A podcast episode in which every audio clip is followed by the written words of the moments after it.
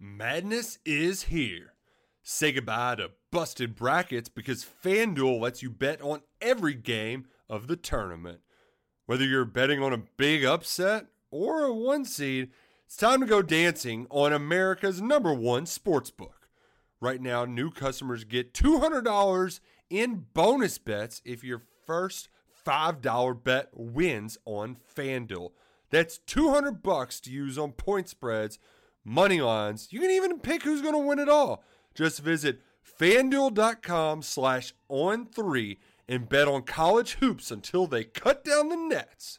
Must be 21 and older and present in select states. First online real money wager only. $10 first deposit required. Bonus issued as non withdrawable bonus. Bets that expire seven days after receipt. See terms at sportsbook.fanduel.com. Fanduel is offering online sports wagering in Kansas under an agreement with Kansas Star Casino LLC. Gambling problem? Call 1 800 Gambler or visit fanduel.com slash RG in Colorado, Iowa, Michigan, New Jersey, Ohio.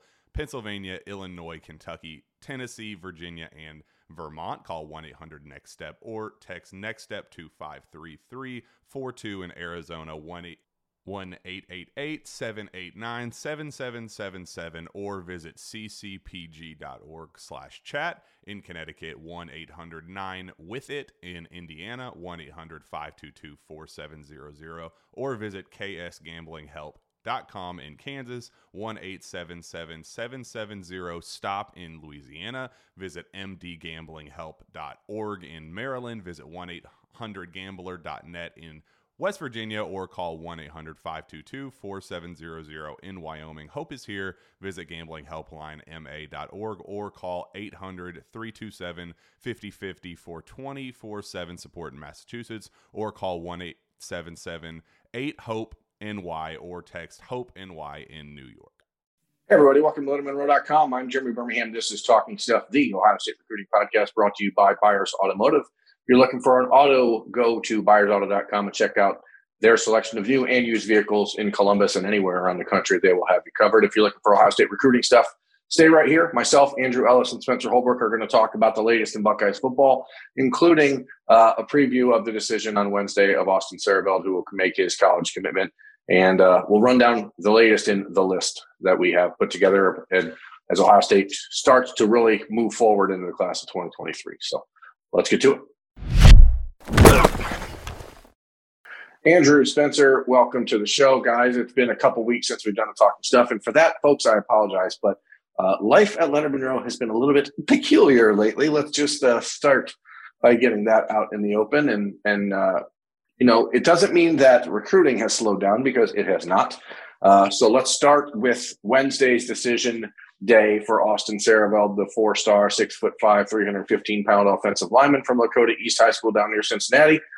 Final two really is Ohio State and Notre Dame. Alabama is included in the final three. There'll be a hat on the table, but I think this is coming down to Ohio State Notre Dame in the last couple weeks, and he's made visits to both schools multiple times. He went to the spring game for both schools. He's done everything that you want a recruit to do if you are an objective viewer of recruiting, right? Like this is a kid who, when he was offered by Ohio State on Halloween of last year, he had no ranking.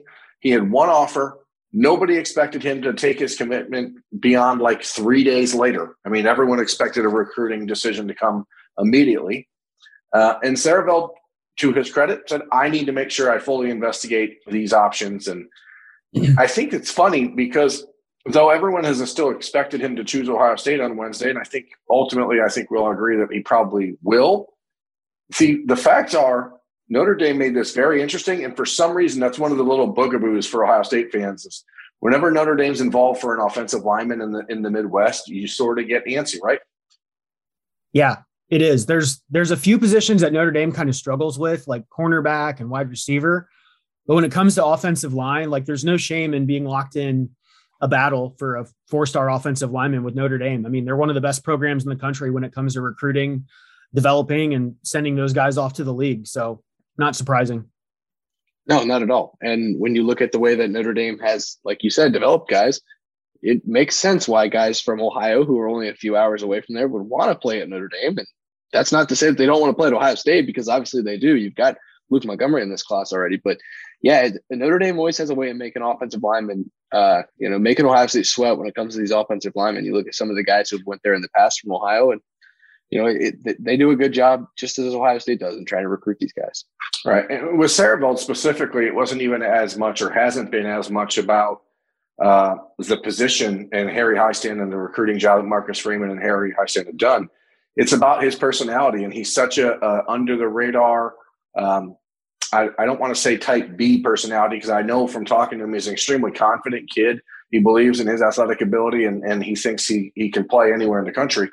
But he's not one of these big, loud kids. He's not super active on social media, not one of these like really look at me guys. And, and generally speaking, and, and especially in the class of 23 in Ohio, that was why I always kind of was worried about Brendan Vernon in Ohio State maybe not being the right fit and with Siereveld, I think that's a big part of this puzzle because the Buckeyes campus, the Buckeyes brand, the Buckeyes life is very, very big. And it requires players to really look at that, say, hey, do I want to be a part of this? Uh, and if when you come from a place like Lakota East High School, which is not like a talent producing mecca, uh, you start to think maybe a smaller campus, maybe a little bit more uh, less pressure is, is, is the right fit. And I think that was a part of this what took this decision as long as it did as well. Yeah, I, I think we we talk a lot about fit, and it seems like kids that fit Ohio State a lot of times they tend to fit like a Clemson or, or Notre Dame as well, and just him taking the process the way he did and kind of going slow about things and doing his doing his research. I think that's kind of led to some, you know, hey, is this kid really going to end up at Ohio State? Kind of thoughts from the fan base. I know there was a time when I thought maybe he was going to end up at Notre Dame and Berm. I think you were probably in the same boat with that. But you know, everybody handles the process differently. He's not as out there as Luke Montgomery and retweeting things and actively recruiting. So it's just he's handling it his own way. Yeah, but I think not every guy needs to be like that in the class. You know, maybe that's a little too over the top if you got every single one of them doing that. It's nice to have a little bit of a mix. And so I think he'll fit well into this class uh, when you look at the guys that are already committed with Luke Montgomery and some of the, the vocal guys there are you know, Ohio State's not going to ask Austin Siereveld to step in and be a vocal leader of this class. They're not going to ask him to do things he doesn't want to. And I think that's where probably the, the comfort, uh, you know, met, you know, the road met the rubber was he decided that, you know, he's ready to make a decision. Ohio State's not going to ask him to do something he's not ready to do. And so, you know, if if he's comfortable, if Ohio State's comfortable, then you move forward with it. I think that's where this entire process has, you know, come to an end. Ohio State and him reached an understanding together. Well, I mean, Notre Dame is still hoping to pull off the upset there, and so you have to wonder if he does pick Ohio State, how it changes the big picture recruiting for the Buckeyes. I believe that Luke Montgomery eventually becomes an interior lineman. That's just my opinion. I know that there's conversation about him starting his career at Ohio State at tackle. He's very athletic. He has great footwork. He could play tackle because of that. It's almost in a, a Donovan Jackson type of way. Like he's so athletic that maybe the traditional traits that you look for in a tackle, the length that uh, we've come to expect out of Ohio State tackles, maybe you can get away without that. Um, but in my mind, if Siereveld commits to Ohio State, then there's three interior linemen in this class. And then it becomes extremely important for Justin Frye to really hone in on his tackle targets, the true tackles. And I think they have to get two more because even if you consider Montgomery a tackle halfway, you still need two true tackles in this class when you look at the roster. And um, Siereveld, I think, is probably the most physically ready of, of Montgomery and Padilla and himself that to play college football next year, just physical size wise. But the step up in competition level and that kind of stuff might be a, a more of a jump for him. So you got to find offensive linemen in this class that are going to be able to contribute and play tackle next year uh, in a pinch. And I think that's where things get really interesting for Justin Frye moving forward because we've talked about it. This spring was not a banner recruiting session for Justin Frye and the offensive lineman. Chase Bisontis did not visit. Samuel Okunlola did not visit. Um, you know, Ohio State did get Olaus Alinen on campus. He's got an official visit set up for June, but – there's questions now, and it's great to have these big three Ohioans locked up if it's done with with Siereveld. But boy, oh boy, it seems like Justin Frye has his work cut out over these next few months. I just think the whole where is the tackle thing, like that's been a question that we've been asking for the last several cycles. I mean, it's great to have those guys who are maulers on the inside, and, and maybe Luke Montgomery does end up at right tackle. Um, I tend to think probably inside as well, Berm. But when you're when you're battling Alabama for these kids like they are for some of these top guys on their board, um, the recent history is not is not great. So I think there's probably a, a, reason for a little bit of pessimism, and Justin Frye needs to get those guys on campus and land two or three tackles this cycle. Yeah, I think so too. But at this, you know, it's kind of funny. Last year at this time, Berm, we were talking about uh, you know, maybe Thayer Munford and Nicholas Petit Frere finally get, being the first round tackles that Ohio State needed to get that momentum and the offensive line on the recruiting trail. And that just simply didn't happen. One of them just played guard. And so now you look at Paris Johnson to take that take that next step and try to become that. You look at Dawand Jones to try to do that and and kind of not level the playing field because I think at this point it's almost going to be impossible to try to level the playing field with what Alabama's done at tackle but almost try to to catch up a little bit and say, hey, you know, Justin Frye can develop a first round offensive lineman as well. He can make a tack, a left tackle, be a franchise cornerstone in the NFL. Not that, you know, a Taylor Decker is not that, but these guys that they're recruiting now don't know who Taylor Decker is. And so yeah. you, you you've got to start producing those kind of guys to see the, the success in the recruiting trail. Like look at Kadyn Proctor's top seven. It's, it's there's a couple schools in there that have a lot of first round guys on the offensive line going. Ohio State's not one of them, and that's just the facts right now. And so, yes, it's it falls on Justin Frye, but it also falls on the program as a whole to to put some guys in the league and make sure that that these guys know, like, hey, you don't have to be a first rounder, but we can still make you into one to get to the NFL. Yeah, that's been the question. That's why Ohio State made the decision to move on from Greg Studrawa. The the the recruiting success was not where it needed to be, and it, that development though it was very good for a lot of these guys, wasn't over the top where it was um, mitigating the recruiting losses. And, and, especially, again, when you talk about head to head with Alabama, that is huge. And Olaus for example, is very likely going to be an Ohio State versus Alabama battle uh, for his ultimate decision. And, when you look at the rest of what's going on this spring, and I, I bring up Bisontis and Okunlola because those are kind of the two tackles in my mind that I know Ohio State's been really high on both of those kids visited Michigan State this spring, but never visited Ohio State. So I don't know. I don't believe. Let me rephrase that. I don't. I don't believe it's an issue where Justin Frye isn't connecting with these kids. I think Ohio State just needs these official visits to happen and, and get an opportunity to really connect with them and their families in person. Um, because for whatever reason, the unofficial visits weren't able to uh, get arranged. It's only a kick a jump, a block. It's only a serve. It's only a tackle, a run. It's only for the fans. After all, it's only pressure. You got this. Adidas.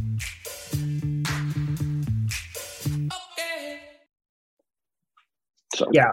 I mean, they just they need to get him on campus. If they don't get him on campus here in the next couple months, I mean, it's a lost cause, and they're going to have to basically reset the board. I mean, we were talking about the same couple guys as it pertains to tackle, and we we don't want to have those like late bloomers that come into the class late. Sometimes that works out with like a Dawand Jones type, but it seems like they need to add fewer projects when it comes to offensive tackle. You got to add fewer projects everywhere at this point in the in the transfer portal era, in the name image of likeness era. Like you can't just bring in someone and expect them to sit in the roster for three years to develop. I mean, these kids all want to play and they have an opportunity to go play anywhere immediately and and get paid for it. And so Ohio State is in a very different position than they were three years ago. And I think Spencer, one of the things that's interesting is maybe Ohio State just needs to go out recruit college tackles. You know? Well, here's the problem with that though. I mean, you listen to any I listen to a lot of college football stuff. Every single beat writer you listen to at every team they're covering says, well, they're looking for a tackle in the transfer portal. And then you run into the same issues that Ohio State's running into on the recruiting trail. Like, how do you get to the NFL from there? And so I think this all just simply comes back to put guys from the tackle position into the NFL at high draft picks. And well, Ohio State is going to need to show that. But yes, they are going to need to take some offensive linemen from the transfer portal moving forward, in my opinion, maybe shift the philosophy there because you know, I think of Jacob James as a guy who I think can have a successful Ohio State career in the next couple years he he and a couple other these guys, maybe a Josh Fryer, might be the last uh, you know, projects Ohio State ever really works on in the offensive line. You can't take those kind of guys anymore. You have to take guys that you think can come in and produce, or else they will leave. And so that's just the way college football is right now. but even the guys that are producing can leave now. That's the weirdest thing. And because, exactly, uh, you know, this is where Ohio State fans, I think, are. I mean, we're that's why I love talking stuff presented by Byers Auto because we don't have a script. And so now I wanted to talk about something. Now I'm going to talk about something totally different. Ohio State fans are panicked in a way about name, image, and likeness and the way that it seems every other school around the country is using it very, very aggressively, and the Buckeyes are not. And I want to be very clear Ohio State is being very aggressive on name, image, and likeness. They're just not doing it with recruits because that's not within the rules.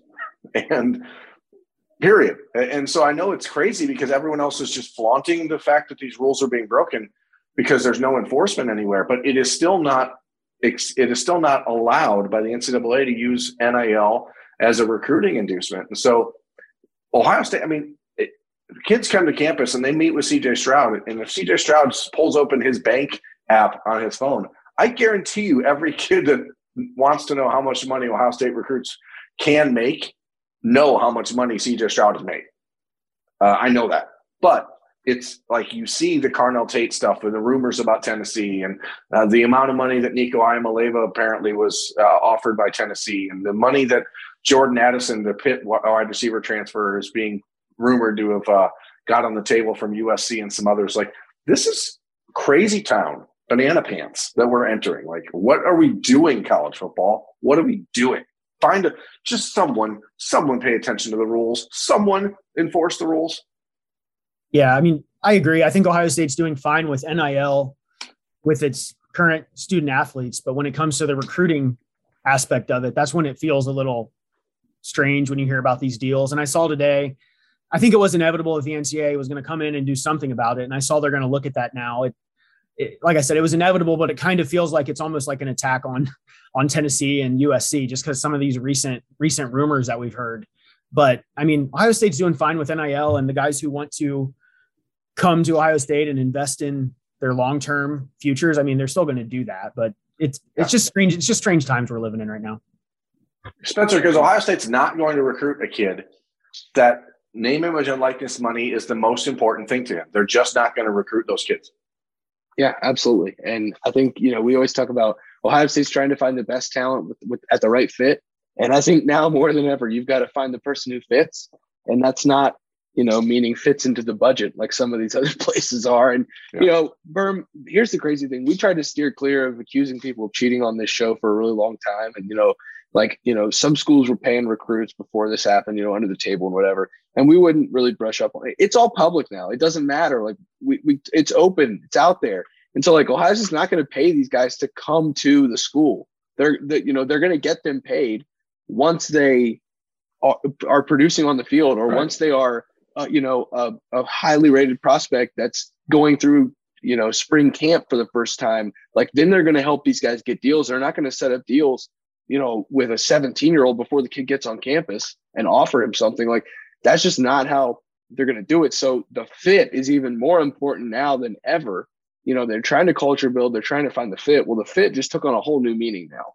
Yeah, and they're not going to pay for unofficial visits. They're not going to pay for our families to to travel to games. They're not going to do all this stuff that a lot of schools have always been doing, and now is just sort of out there and being flaunted a little bit more so than normal because there is no NCAA enforcement wing right now. But the, the reality is, bottom line, Ohio State football players and athletes are making as much money as anyone in the country when it comes to name, image, and likeness.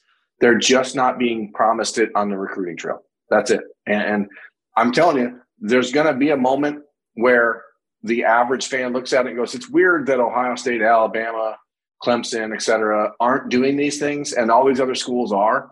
Mm-hmm. And we'll find out which approach works and which approach is the best for the long term health of your program. Because uh, within the next year or two, you're going to see a handful of schools that the inmates are running the asylum, and it's going to be very, very hard to keep up yeah and and some you know these people are going to be watching these recruits are going to be watching what we just saw last thursday night when you know three ohio state or former ohio state wide receivers got selected back to back to back in the first round. I mean those i think ohio state ryan day brian hartline they want they want the kids that see that and want to come to ohio state because of that.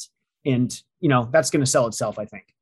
They're they're they're much happier seeing uh you know a NFL draft on three graphic on our Instagram rather than an NILU graphic from on three on our Instagram. And like that's just the facts. Like that's what Ohio State wants. And like the NIL is a huge part of it. But so is the draft. And when you look at the way Ohio State can put people into the draft, uh, I guess the other side of the coin from what I was talking about the offensive line, the way they put guys in the draft skill positions, like that speaks for themselves itself. And um, there are kids who do understand that a second NFL contract is much more lucrative and life changing than a couple hundred thousand dollars when you're 18 years old. And, the simple truth of the matter is, Ohio State is not ignoring NIL in recruiting. They're just not promising copious amounts of money. They the collectives that Ohio State has in place uh, are doing work, and they're doing good work, and they're connecting with fa- families. But it's not being used in a way that is trying to sell a kid on something other than the big picture development at Ohio State. And if the and it's as I said, if NIL money is the most important thing for a recruit and his family, then that player is not going to go to Ohio State. And so that's you know, in some ways it makes it easier than ever to to know who's a fit and who's not. Um, but at the same time, it is going to make Ohio State, in some instances, look like they're losing battles that maybe they hadn't lost in the last few years, and maybe it's going to uh, level the playing field for a year or two in the conference around the country because some schools are in clear desperation mode right now, and it's obvious uh, that they're pushing the envelope in a way that I don't think other schools like Ohio State are comfortable doing right now. And that's why the Buckeyes just focus on their guys, right? They've got their their list of players that they're they're going after, and that's where they want to stay. And that's what we're going to talk about next. Now that we've talked about the pending decision from Austin Siereveld, a little bit of NIL uh, stuff, and now let's talk about the list. Andrew, on Saturday you wrote uh, the list, the latest update to it in the class of 2023. Nine names, three offense, three defense, three wild cards that we think are um, the most important players remaining on the board for Ohio State in the class of 2023. So I think since we haven't done the talking stuff in a few weeks, we should just get those names out there and then do a little assessment of where things stand uh, with those guys as we head into as we stay in the evaluation period with official visits starting in about a month. So, Spencer, why don't you start with the, the list and let's just talk player by player and, and go through what, what's what. Do you guys want offense or defense first? Don't care. Surprising. Then we'll start. We'll start with the wild cards first. How about that? Bust a move. All right. Uh, Chase Bisontis Mhm. uh, is one wild card. The second wild card is Mateo Uiagalelei, defensive lineman, and the other one is another defensive lineman from Andrew is John Walker from Kissimmee, Florida, uh, a big, big uh, six foot two, three hundred and twenty pound defensive tackle. You know what's crazy about those three names is that right now I think I would say Ohio State's got the best chance with Mateo Uiagalelei of that entire group. I like the relationship they have with John Walker. They love his his upside and his game. He's been to Ohio State a couple times, but it's going to be harder than ever to pull those kids out of Florida when when you're talking about what Billy Napier is trying to do at Florida, what the NIL collectives at Miami are doing. Um, but Walker is very interested in Ohio State, and I think that he's a guy that could end up in this class at defensive tackle. They have Will Smith Jr. committed, and so you have one combo D tech uh, defensive tackle and defensive end. So you're really only looking for three more offensive linemen in this class. I think one true defensive tackle and then maybe two defensive ends. Um, and Mateo is the type of player that I just think is too good to not make a full aggressive swing at. And I think personally, I think Ohio State right now is in the top three with USC and Oregon, and his uh, maybe maybe Alabama is ahead of Oregon in that situation. But I think it's like Ohio State, Alabama, USC, and Oregon fighting for him.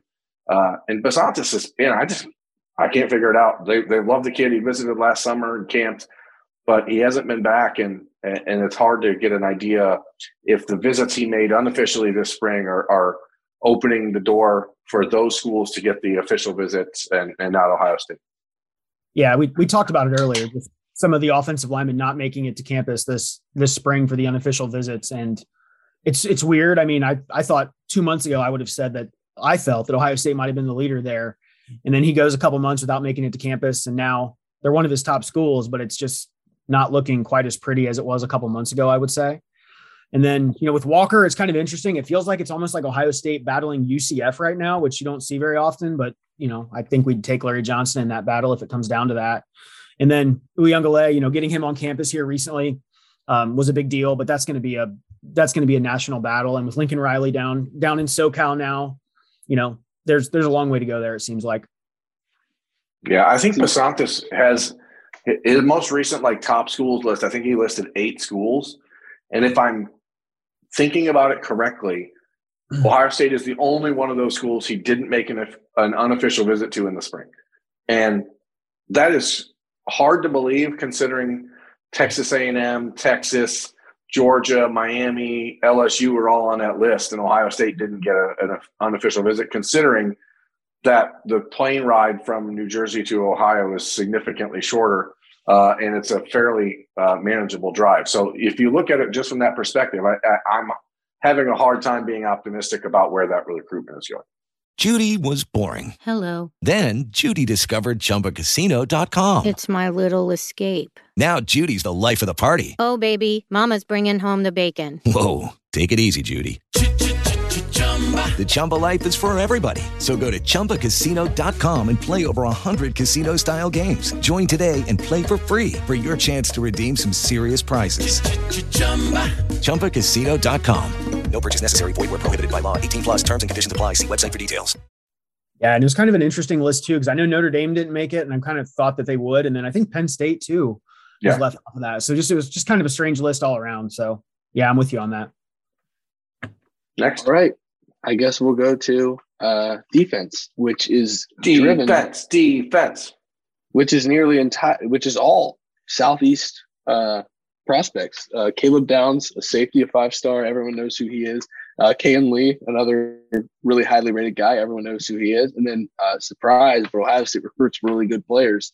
Uh, the number three overall player in the country, Keon Keeley, uh, the Notre Dame commit. Uh, those are the top three defensive guys. What do you guys think about that? I'll let I'll, let Andrew start here.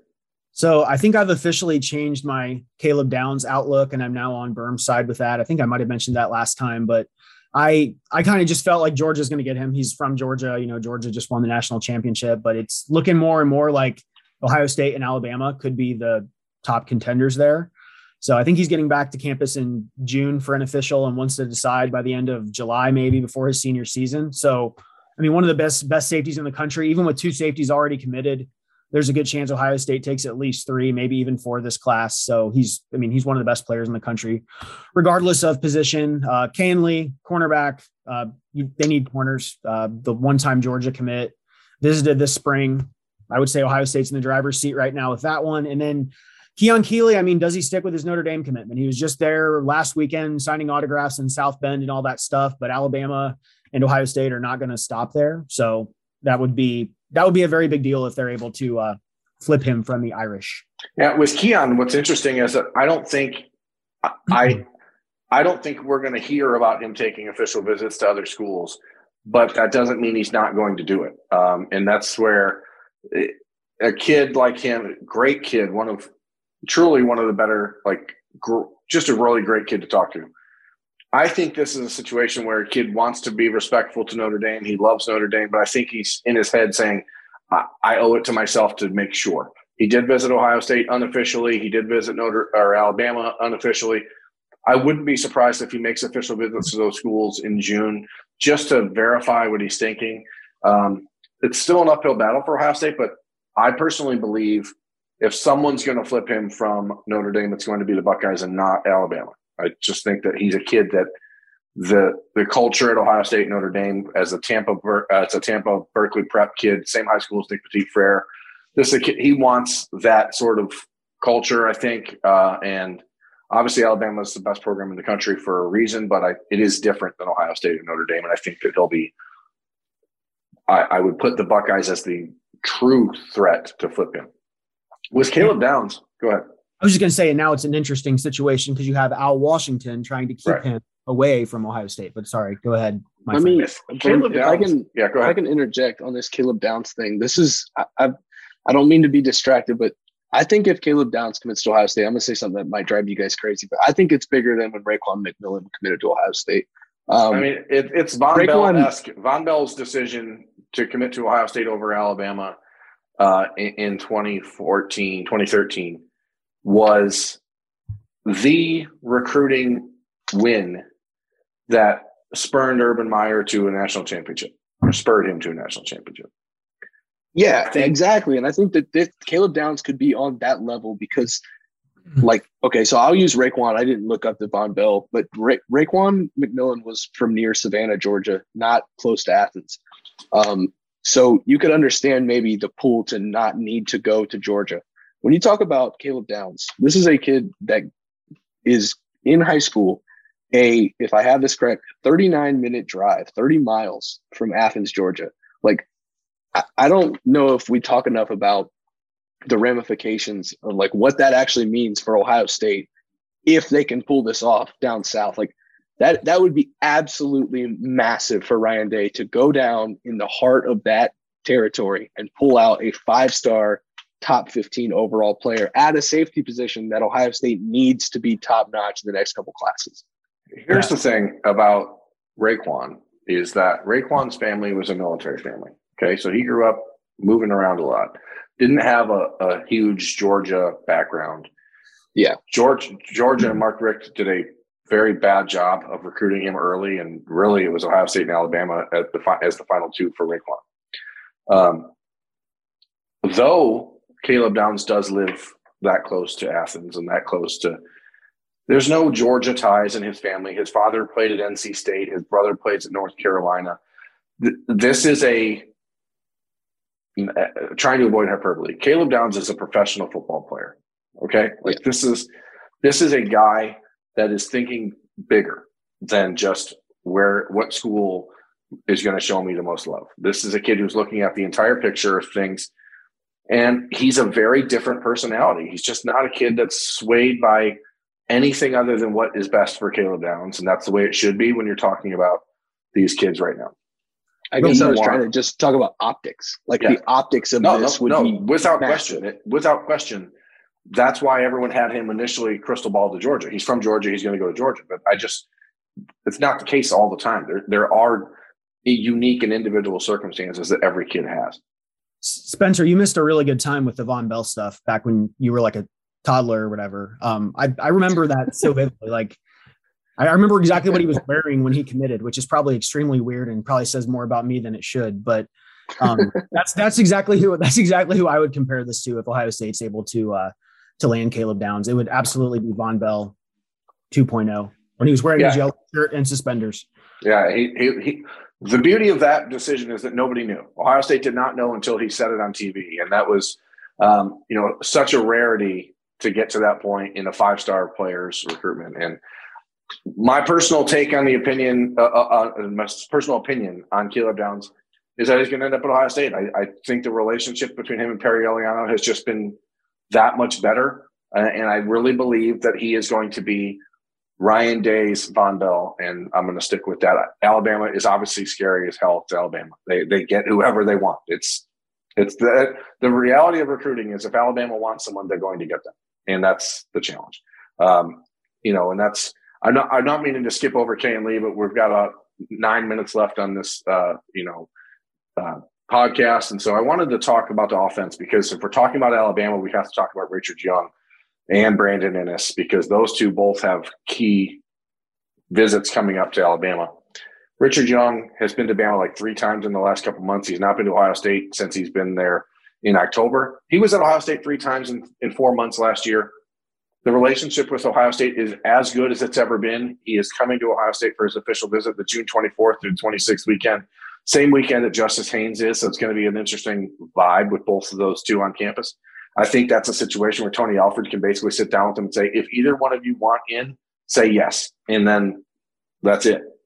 Um, but this isn't a situation where Ohio State did something wrong or Ohio State's fading. It's just, it's Ala freaking Bama. You know what I mean? Like it's, it's Alabama. How, there is, they're really, really good at this stuff. And uh, they have an offense that features a running back and is productive for, for running backs. They, their running backs get drafted the same as Ohio State's do.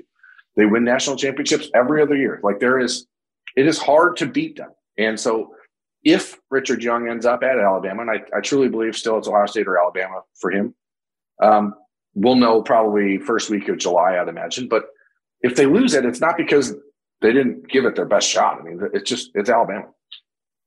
Yeah, there's. I don't think that Ohio State's like lost that battle right now by any means. I know the recruiting prediction machine has Alabama as the heavy favorite, and rightfully so. He's recently visited there. They're closer to home. They produce at the position. But the bottom line is Ohio State. Tony Alford just needs to get him back on campus in June, and then anything's possible. Absolutely. And I think that's another, you know, I, I don't want to just make it all about this for now, but that's another like you pull a five star running back from Virginia and TreVeyon Henderson. That's one thing. You pull one from uh, you know, South Florida, Central Florida, like that's that's another optics play where you can just say, you know, we can go anywhere in the country and get a guy we need. Like you can do it on defense with Caleb Downs, you can do it on offense with Richard Young. And by the way, you're going to have to beat Alabama for both of them. I mean, this is a as statement class as you can get for Ohio State if you can try to get these guys in it. I think Richard Young would be just as big of a pull uh, from the South as as Caleb Downs will be. As we're talking about the list, we already talked about Olaus Alinen, so I don't want to dive too much more into that. But one guy that's not on the list is Carnell Tate. One guy that is on the list is Brandon Inniss. Another guy that's not on the list is Noah Rogers. And I think all three of those guys could be used as one player in this in this in a weird little way because I really think Ohio State still my belief is that Ohio State lands all three of those receivers uh, to go along with Bryson Rodgers. I think that the USC talk for Brandon Inniss is still a concern, but to me, it's Alabama that's the bigger concern. I don't see him going out to the West Coast for college. It's just my personal opinion. Um, and the Carnell Tate, I don't know how many more ways that relationship or that recruitment can twist and turn. But every time, Andrew, every time, Spencer, it comes back to Ohio State as the team that is being compared against or the team that's being recruited against. And generally speaking, that's a good sign. Yeah. I mean, yeah. Notre Dame surged at one point, Tennessee surged. I mean, it's Ohio State is the, um, the kind of the team that's just always there, the constant. And I think he hasn't scheduled an official to Ohio State. And does he really need one? I mean, he's been there a dozen times. So I think people see his official visit schedule and don't see Columbus on that list and kind of panic a little bit. But I, am I'm, I'm right there with you, Berm. Either one of those three guys could be in that receiver slot that I had listed, and I tend to agree that they're gonna Brian Hartline's gonna get all three. He's uh he's pretty good at this. Well, the one thing that I'll say about about this Carnell Tate saga and and the possibility of that is like he says he wants to commit this summer. He told Chad Simmons he wants to commit this summer, and and that's fine. But uh, you know, he hasn't really been to LSU as much. He hasn't been to Georgia as much. He hasn't been to Tennessee as much, but he's been, you know, talking to Tennessee a lot. If he's ready, if he's closing in on a decision, like he's told Chad Simmons, and he's visiting those places for either the first or second time when he already knows exactly what Ohio State is, you know, to me, those schools are all kind of the soup du jour, and Ohio State is like the constant. And so that tells me that that Ohio State is in a really good position we try to read tea leaves on this show, and I think that's a tea leaf I'm gonna I'm gonna uh, read and be okay with. I think he's gonna end up with Ohio State. The the soup de constant, uh, as, as it were. and the simple truth is that we're going to find out, and we've kind of talked about this before, is that if what's important to Carnell Tate is going to bear itself out, and that's it. There is no comparison right now between the Ohio State program and Tennessee. There's just not. And that's not a knock on Tennessee. They're they're doing a great job in this recruiting cycle. Josh Heupel's a, a very well respected, good coach. I'm sure they're going to be a better program in the next couple of years than they have been in the last couple. So they're going to be trying to convince Carnell Tate and Nico Iamaleava and guys around the country. They those are the players to make the difference. Those are the guys to to bring about the the change uh, at Tennessee. Ohio State is saying, you know exactly what we are. We've done it year in, year out. You know exactly who Brian Hartline is. There is no one in the country that Carnell Tate has a better personal relationship with than Hartline. And so you just have to wonder what's important. And uh, I don't, I would not knock Carnell Tate or any other player in the country if the most important thing was to get your family a lot of money as soon as possible. Like that's that's something you have to consider. We're in a new world. You have to think about that. But I, I do believe that at the end of the day, the opportunity to to take advantage of Ohio State's name, image, and likeness situation is pretty good. It's pretty lucrative. Like it, even you know the Ohio State true freshmen right now, guys like Kyion Grayes, et cetera, they're making a lot of money. They haven't played it down at Ohio State yet. These kids are just not being made a bunch of promises on the recruiting trail, but the promises Ohio State is making, the promises Brian Hartline is making, is that if you come play for him, you're going to end up uh, as a first round pick out of Ohio State in three years. And so that promise has a lot more weight to it than people think. And that's why I still think Carnell Tate is going to pick Ohio State. That's why I think Brandon Inniss is going to pick Ohio State. And that's why I think Noah Rogers, who we don't talk about much because he doesn't talk much, that might be the steal of the class. Noah Rogers is a bad dude, like a bad mamma jam. Like that guy can play football. And I know people, oh, it's Ohio State or NC State. Maybe it's not a good. He's a really good player, folks. And if you need to go watch him, watch him. We spend so much time talking about Tate and Inniss and all these other guys that we don't talk about some of the guys that are handle their recruitment a little bit different. But he's a he's a good player. We got less than a minute, guys. Final thoughts. Andrew, go first. Um, my final thought is that Brian Hartline is a uh, fairly good recruiter and coach. Um, no, I'm just kidding. But I, I'm kind of interested to see like who is going to emerge on the quarterback front here in the coming months. We haven't talked about that much. We've been talking about Dylan Raiola in 2024 so much, but here over the next couple months, is there a 2023 guy that kind of rises up the charts, gets an offer? Because they're going to take somebody, and um, whether it's the portal or on the recruiting front, I mean, who's it going to be? Who's going to come kind of put their name out there? So that's what I'm waiting to see. Uh, I guess my thought, my parting thought is uh, Ohio State is focused on draft night. A lot of schools right now are focused on signing day. Are, are you a draft day guy? Are you a signing day guy? I think that's what's going to make the difference in whether you want to be in the Ohio State class, in the Alabama class, or if you want to be in the USC class and the Tennessee class right now. I think I think that's going to be the, the big the big thing moving forward is is draft day or signing day. What's your priority? That's it. Uh, we'll talk more. We'll we'll be doing more of these talking stuffs. I promise over the next couple weeks. Stay with us. Andrew Ellis, Spencer Holbrook, I'm Jeremy Birmingham. Thanks for watching Talking Stuff presented by Byers Auto. Have a great night. Have a good day. Have a great week. Have a nice life. See ya. Madness is here. Say goodbye to busted brackets because FanDuel lets you bet on every game of the tournament. Whether you're betting on a big upset or a one seed, it's time to go dancing on America's number one sportsbook. Right now, new customers get $200 in bonus bets if your first $5 bet wins on FanDuel. That's 200 bucks to use on point spreads, money lines. You can even pick who's going to win it all. Just visit fanduel.com slash on three and bet on college hoops until they cut down the nets. Must be 21 and older and present in select states. First online real money wager only. $10 first deposit required. Bonus issued as non withdrawable bonus. Bets that expire seven days after receipt. See terms at sportsbook.fanduel.com. FanDuel is offering online sports wagering in Kansas under an agreement with Kansas Star Casino LLC.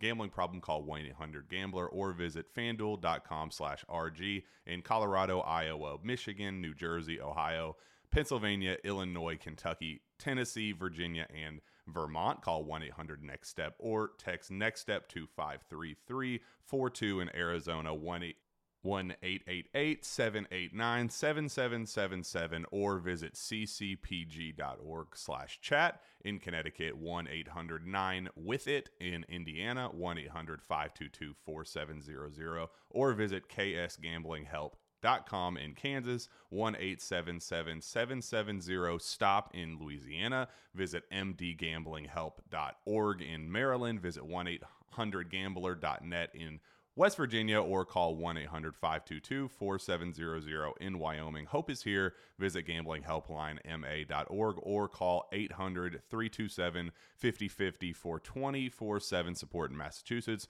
or call 1 877 8 HOPE NY or text Hope NY in New York.